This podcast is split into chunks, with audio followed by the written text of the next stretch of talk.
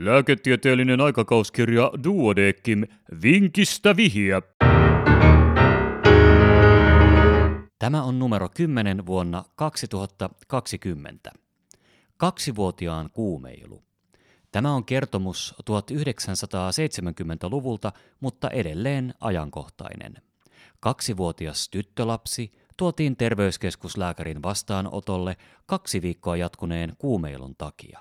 Lämpöä oli noin 38,5 celsiusastetta.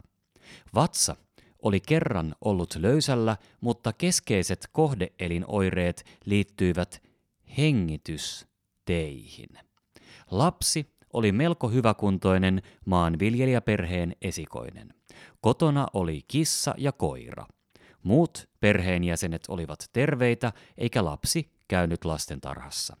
Kliinisessä tutkimuksessa ei havaittu erikoista, vain vähän yskää ja nuhaa. Sydän keuhkokuva oli normaali. Virtsatieinfektio todettiin, lääkittiin ja seurattiin. CRP-arvoa ei tuolloin ollut saatavilla, lasko oli 62-55.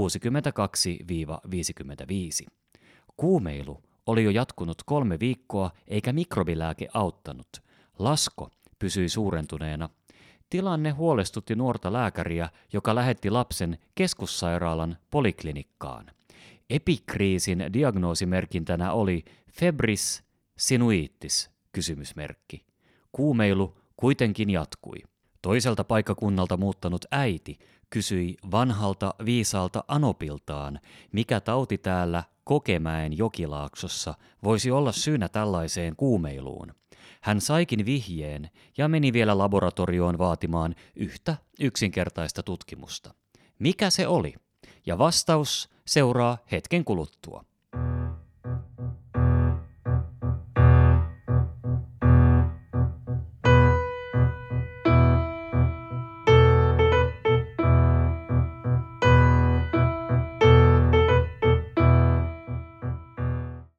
Vinkistä vihja, ratkaisu. Isovanhemmat tiesivät kertoa, että sotien jälkeen Kokemäen jokilaaksossa esiintyi vaarallista kuumetautia nimeltään lavantauti. Kaikki eivät siitä selvinneet. Vihjeen saanut tarmokas äiti vei laboratorioon ulosten näytteen. Sieltä tuli vastaukseksi salmonella paratyfi B++. Äiti toi vastauksen terveyskeskuslääkärille ja kysyi, oliko kyseessä sama asia kuin sinuiitti. Miksi diagnostiikka ei osunut oikeaan?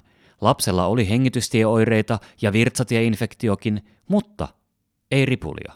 Lavantauti ja pikkulavantauti ovat kuumetauteja, enteraalinen kuume, eivätkä aina ripulitauteja, kuten muut salmonelloosit. Lavantautien kliininen kuva vaihtelee paljon.